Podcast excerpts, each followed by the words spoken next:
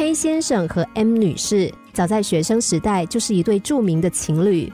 关于两个人火热的爱情故事，可以用前无古人后无来者来形容。比如 K 先生不但喜欢自己洗衣服，还经常为 M 女士洗衣服，洗完之后就晒在男生宿舍的阳台。而 M 女士呢，总是不分场合的对着 K 先生撒娇，说甜言蜜语，用三个高八度的声音喊他 Honey。K 先生则是回以宝贝的昵称。鸡皮疙瘩掉了一地的围观同学，于是就对这对情侣取了一个非常响亮的外号，那就是“臭味相投”。这对情侣还经常在人群最喧闹的地方毫不掩饰他们的热情。于是，在大学那几年，教室里、图书馆里、餐厅里等等人群众多的各个角落，都有他们如胶似漆的身影。尽管所有认识他们的人都不看好他们。但毕业之后，他们却成了同学中最早结婚的一对。而且出人意料的是，十年过去了，他们不但生儿育女，生活的幸福惬意，而且依旧喜欢在大庭广众之下旁若无人的相爱。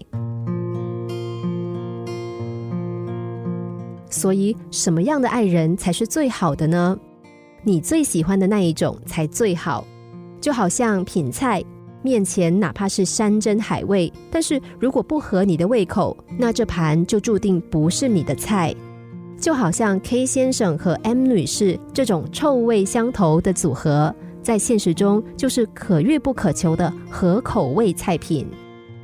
在千万人之中遇到另一个吸引自己的人，从此时间不重要，世界不重要，重要的是你看我的眼光这么的浓情蜜意。我看你的身影如此意乱情迷，明明你讲的笑话没有一个人笑，我还是笑得前呼后仰，不能自己。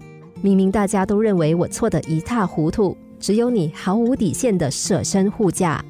于是我们就在臭味相投中融合，在情投意合中老去。选一件合适的衣服才得体好看，选一双合脚的鞋才能够走更远的路。婚姻里。陪我们白头偕老的那个人，未必是人群中最好、最优秀的，但是啊，却一定是这个世界上最适合你的那个人。心灵小故事，星期一至五下午两点四十分首播，晚上十一点四十分重播。重温 Podcast，上网 U F M 一零零三 t S G。